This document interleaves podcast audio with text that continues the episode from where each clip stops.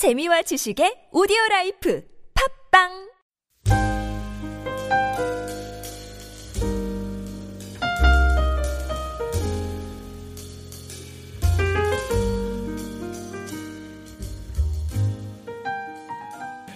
네, 우리 이제 생명의 삶을 계속 진행하는 가운데 여호수아서를 마치고 이제 로마서로 이렇게 들어오게 되었습니다. 로마서는 정말 어, 위대한 복음서이고 또 교리서입니다. 이제 이 가을에 로마서 이제 1장밖에 시작하지 않았습니다. 첫 장 시작할 때부터 잘 같이 보조를 마치고 또 결단하셔서 이 가을에 로마서와 함께 풍성한 하나님의 은혜를 누리시기를 주의 이름으로 축복합니다. 바울 당시 로마에는 유대인들 가운데 흩어져 살고 있던 유대인들이 예루살렘으로 돌아가서 예루살렘에서 유월절을 보내고 또 그들의 관습대로 전통대로 예배하고 다시 돌아가는 그런 어, 과정에서 예루살렘에 갔다가 예수 그리스도의 복음을 접하고 돌아간 그런 유대인들이 있었습니다. 그러니까 디아스포라된 흩어져 있던 유대인들 가운데 예수 그리스도를 접한 그 유대인들이 이제 소아시아에서 어, 그리스 지역으로 해서 그리고 로마에 이르기까지 이렇게 퍼져나가게 된 것을 볼 수 있습니다.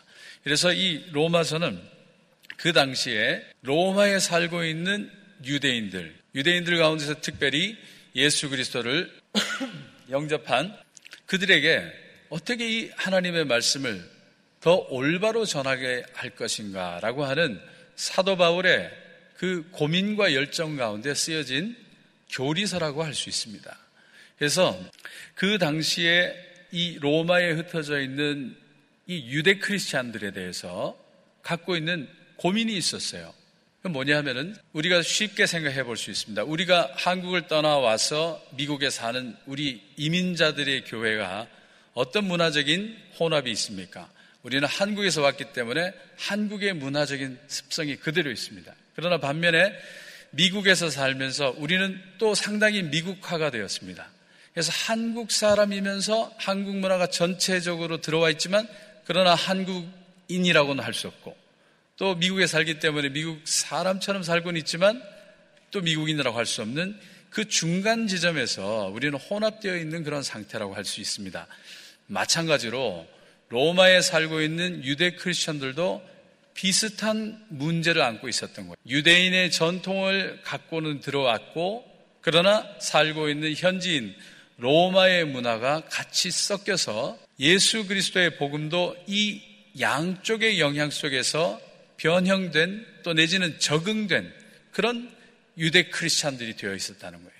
예, 그 중에 제일 큰 문제는 넘어야 할 과제는 뭐였느냐 하면 유대의 문화와 함께 들어왔기 때문에 유대인들의 전통적인 유대교의 문화, 그것은 율법을 중시하고 절기를 따라서 모든 것을 지켜나가야 되고 그리고 말씀에 있는 모든 규례에 따라서 또 행동해야 하는 그런 율법주의적인 그 문화가 같이 들어오게 되었습니다. 그런데 어떻습니까? 기독교의 본질은 예수 그리스도의 본질은 우리가 율법을 지키고 형식을 따라서 구원에 이르는 것이 아니라 그리스도의 말씀과 그리스도를 믿는 믿음으로 또 우리의 죄에도 불구하고 주시는 하나님의 은혜로서 우리가 그 구원을 받는 겁니다. 그런 유대 율법주의와 이 구원론에 충돌이 있는 거예요.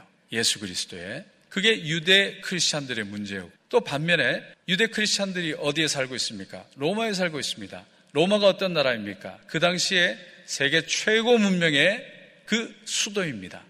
물질 문명이 압도하고 있고 또 헬레니즘에서 비롯되는 인문주의가 토대를 이루고 있고 그런 가운데 아이러니하게도 우상숭배가 곳곳에서 횡행하고 있는 우상숭배의 문화가 있었습니다.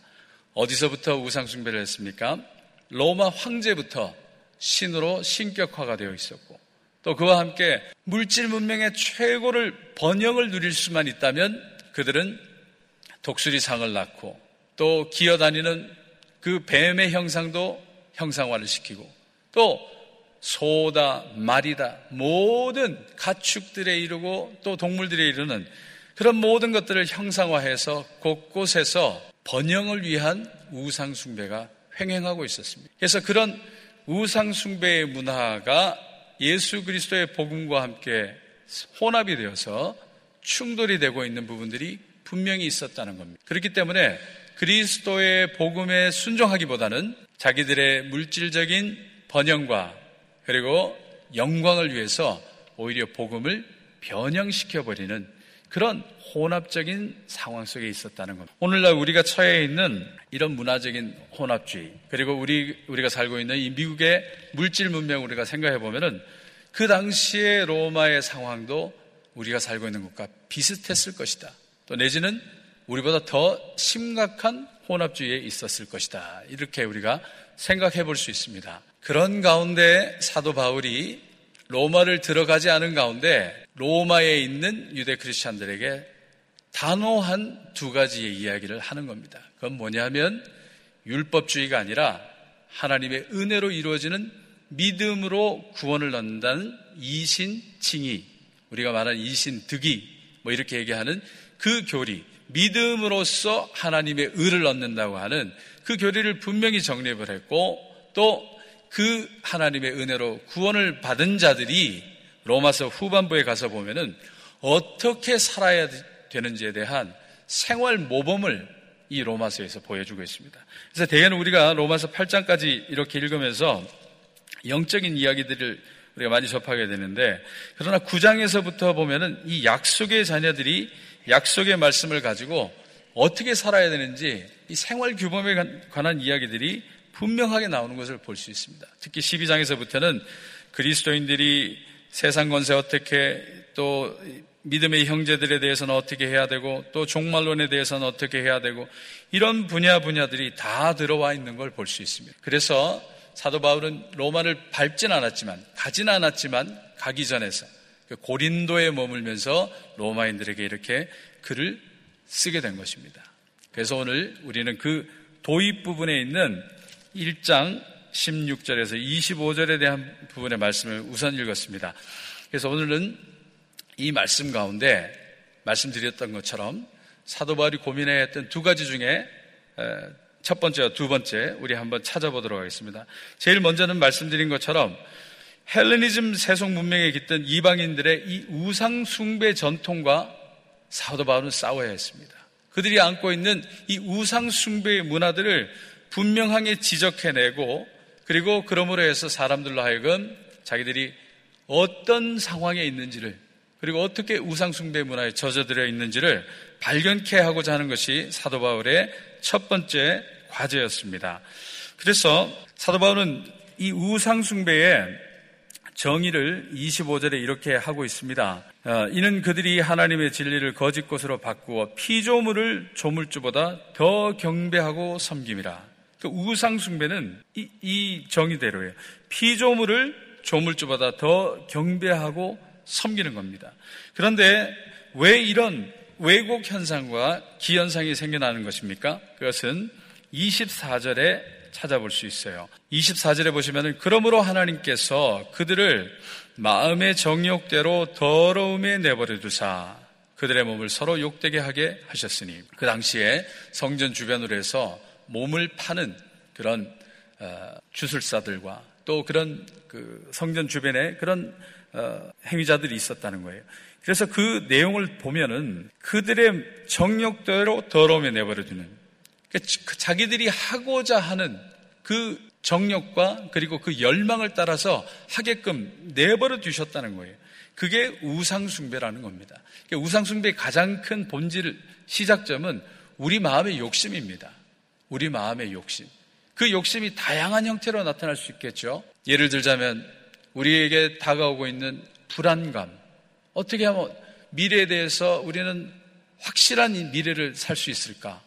그 불안해지는 것들에 대해서 막기 위해서 미래에 점을 치는 사람을 만나고 또 점성가를 통해서 또 어, 여러 가지 뭐 부적을 얻는다던가 이런 것들 또 미래에 대해서 점을 치고 자기의 운명을 바꾸고자 하는 것들 이런 것들은 다 보면은 이 불안입니다. 불안에 대해서 자기가 안전을 누리고자 하는 그 마음의 정욕, 욕심 그런 것들이 사람들을 그렇게 몰아가게 되는 것이고 또 우리가 자녀들에 대해서 알게 모르게 우상숭배를 하고 있는 것도 다 들여다보면은 자녀에 대한 불안감, 자녀의 미래에 대한 불안감, 그런 것들을 극복하기 위해서 지금 열심히 투자를 하고 자녀들을 공부 가르쳐야 된다고 생각을 하고 또 자녀들에게 학습을 강요하는 그런 가운데 우리가 있게 되고요.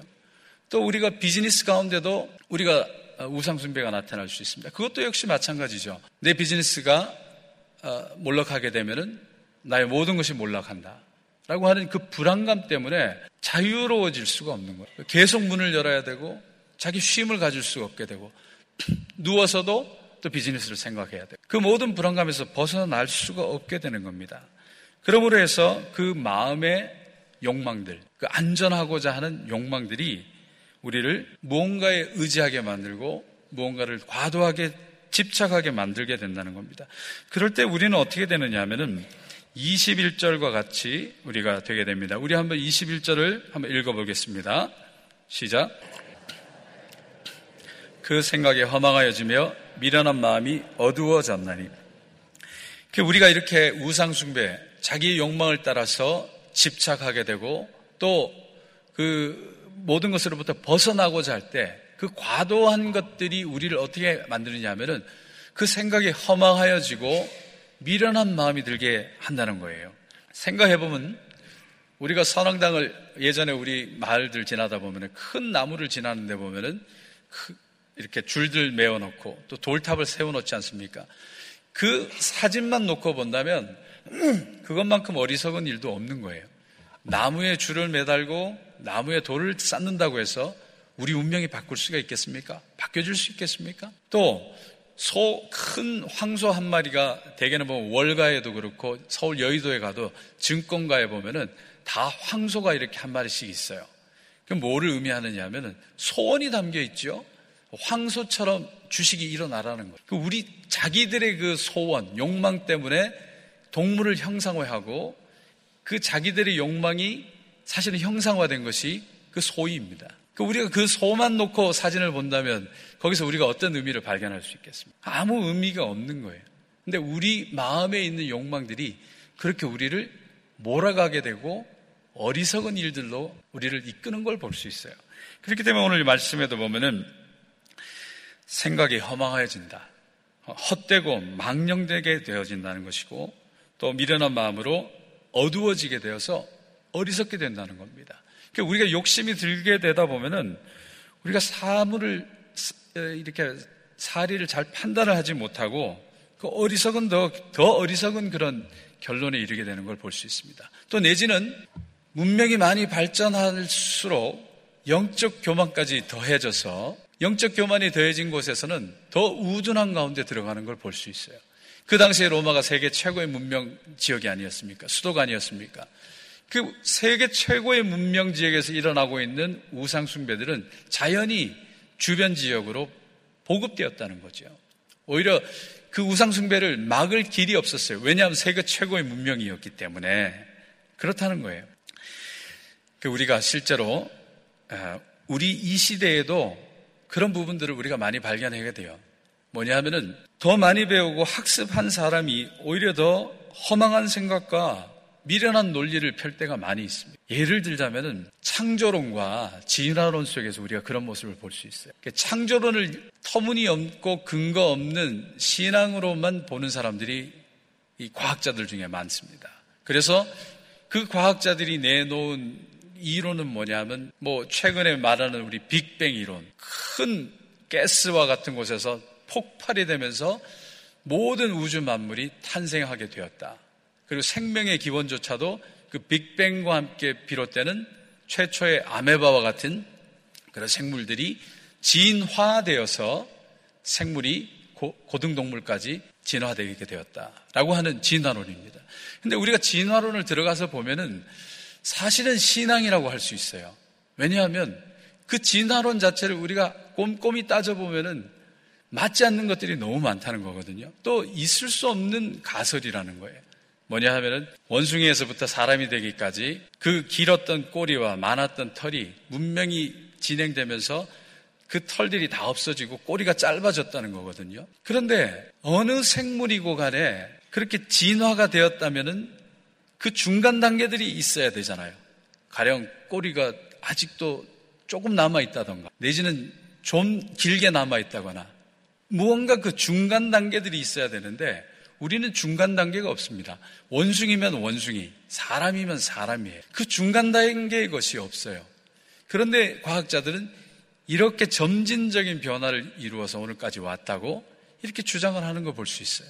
그리고 우리 몸을 다 들여다보면은 장기와 모든 신체 장부들이 얼마나 정교하게 들어와 있습니까? 그리고 얼마나 자기 위치에서 제 기능들을 하고 있습니까? 그런데 그런 생물들이 다 우연 속에서 시간이 흐르는 가운데 진화가 되어서 자리를 잡고 있다고 주장하는 것 자체가 그게 신앙이에요. 그거는 있을 수 없는 것들에 대한 고집입니다. 그리고 이 우주 모든 만물들이 큰 폭발과 함께 하나의 질서 가운데 들어갔다.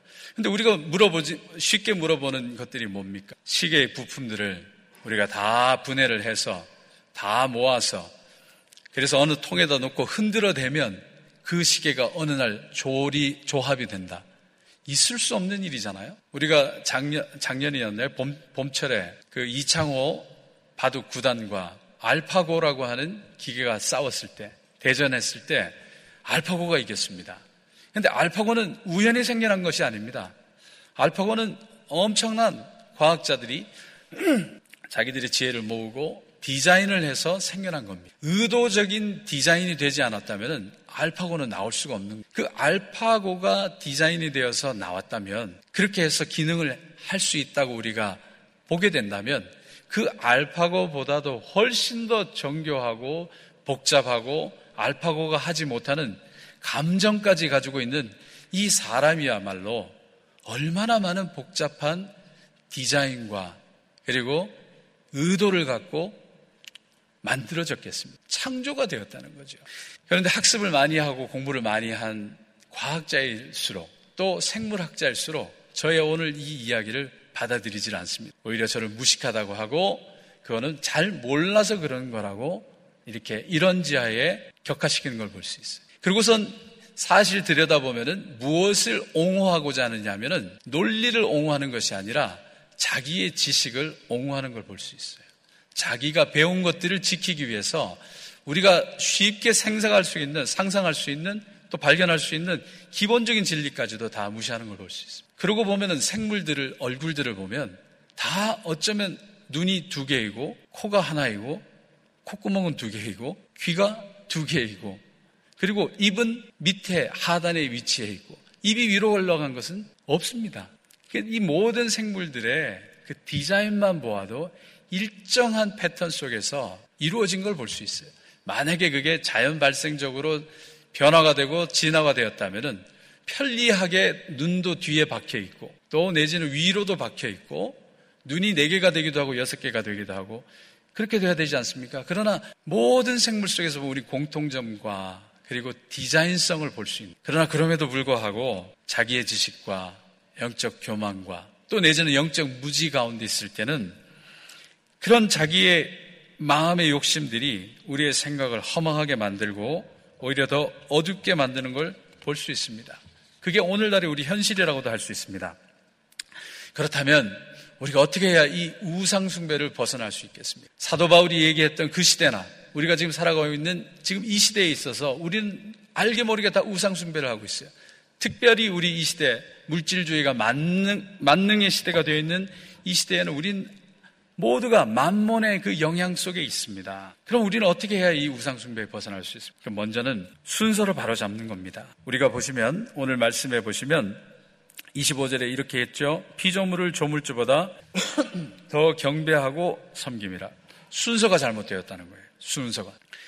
하나님 창조주, 조물주를 더 경배하고 섬겨야 되는 우리가 조물주보다, 창조주보다 우리 피조물을 더 섬기고 있는 이 순서를 바꿔야 된다는 거예요.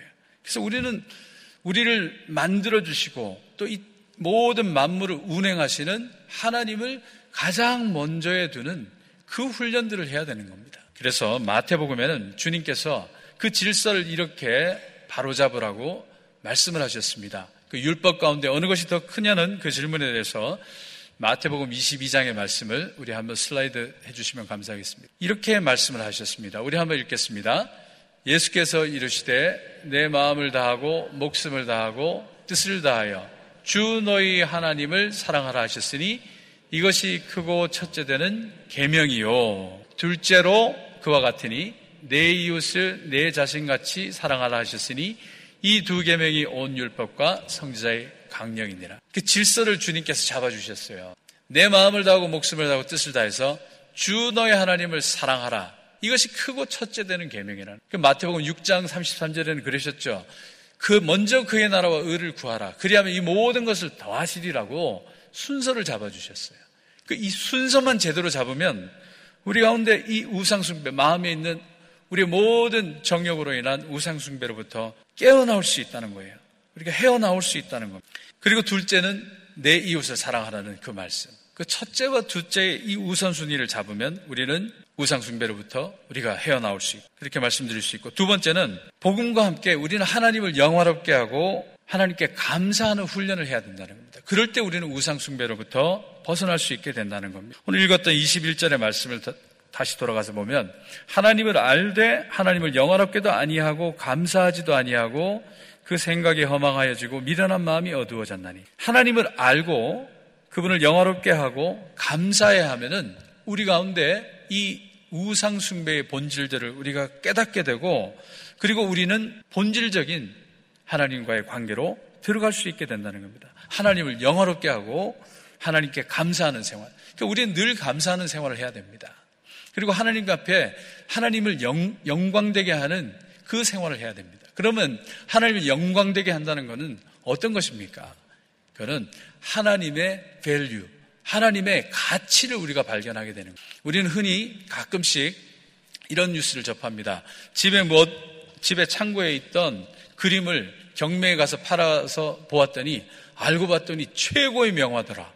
자기가 사기는 10불에 샀는데 그 경매가에서 그 진품 여부에 따라서는 그게 1억 달러가 될 수 있는 그런 경, 놀라운 명화를 자기 집에 두고 있었는데 그 값어치를 몰랐다는 거예요.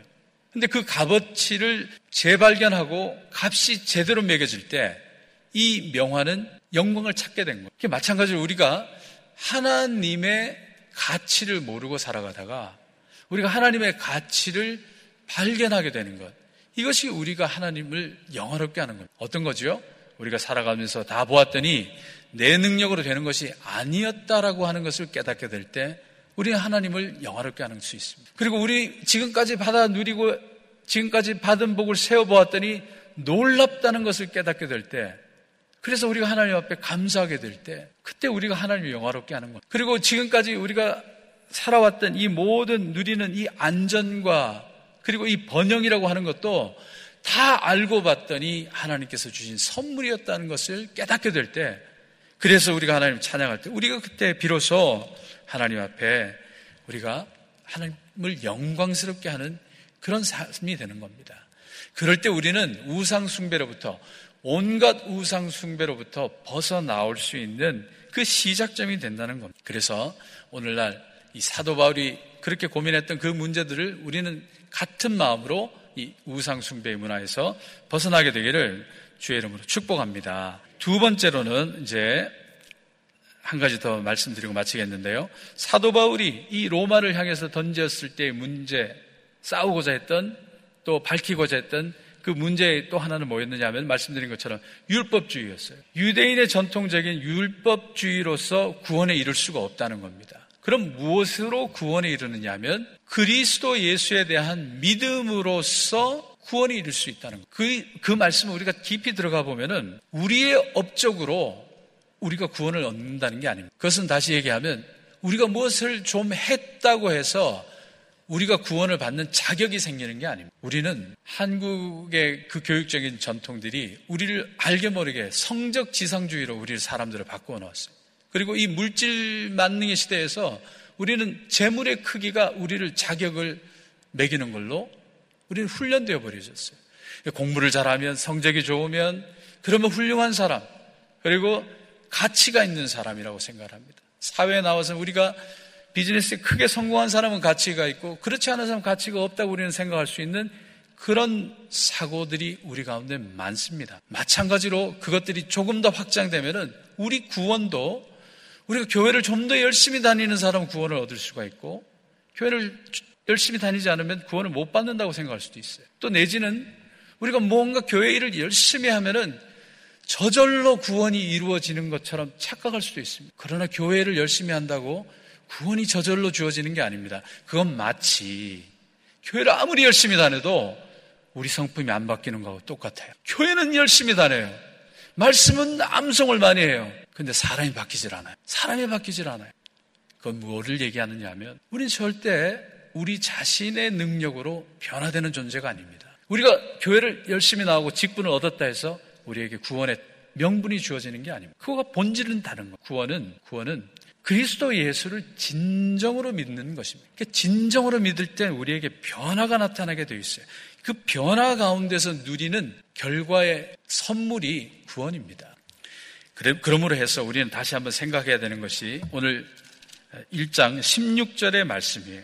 16절의 말씀을 보시면은 내가 복음을 부끄러워하지 아니하노니 복음은 모든 믿는 자에게 구원을 주시는 하나님의 능력이 됨이라. 그러니까 우리는 하나님의 능력을 받아서 구원을 받게 되었고 하나님의 능력을 받아서 변화로 가고 있다는 겁니다. 그렇기 때문에 그렇기 때문에 이 변화를 주신 것은 하나님의 능력이고 복음에 있기 때문에 우리는 이 복음을 전해야 되는 겁니다. 나를 전하는 게 아니라 이 복음을 전해야 되고 복음의 능력이 있기 때문에 우리는 전도해야 되고 선교해야 되는 것입니다. 내가 그 사람을 변화시키는 게 아니에요.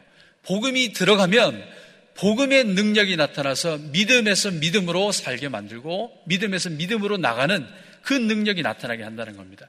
그렇기 때문에 우리가 전도해야 되고 우리가 선교해야 되는 겁니다. 왜? 복음의 능력을 우리가 맛보았기 때문에. 그렇기 때문에 우리가 선교 가는 거 아닙니까?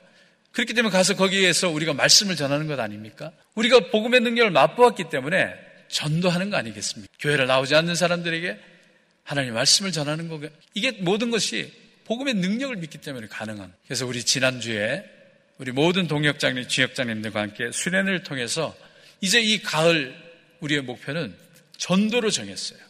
이제는 전도다. 다가서고 초대하고 연결하고 그 복음을 듣지 못한 자들에게 다가서고 그들에게 복음을 소개하고 그리고 교회로 연결하고 이것이 우리의 이 가을 학기에 우리 목표입니다. 그래서 이 가을 학기에는 이 복음, 복음에는 하나님의 능력이 나타난다. 그러므로 우리 모두 복음을 부끄러워하지 아니하는 저와 여러분 되셔서 많은 이들을 우리 교회로 전도하는 이 가을에 저와 여러분 되시 주의 이름으로 축복합니다. 말씀을 마치면서 오늘 사도 바울이 그 안타까워했던 우상숭배와 그리고 율법주의를 다 뛰어넘어서 우리 모두 이 가을에는 더 하나님의 본질적인 복음으로 돌아가서 복음을 부끄러워하지 아니하고 많은 사람들에게 기쁨의 소식을 전하게 되시길 주의 이름으로 축복합니다. 기도하겠습니다. 하나님 감사합니다. 우리 가운데 볼품없고 또 미련하고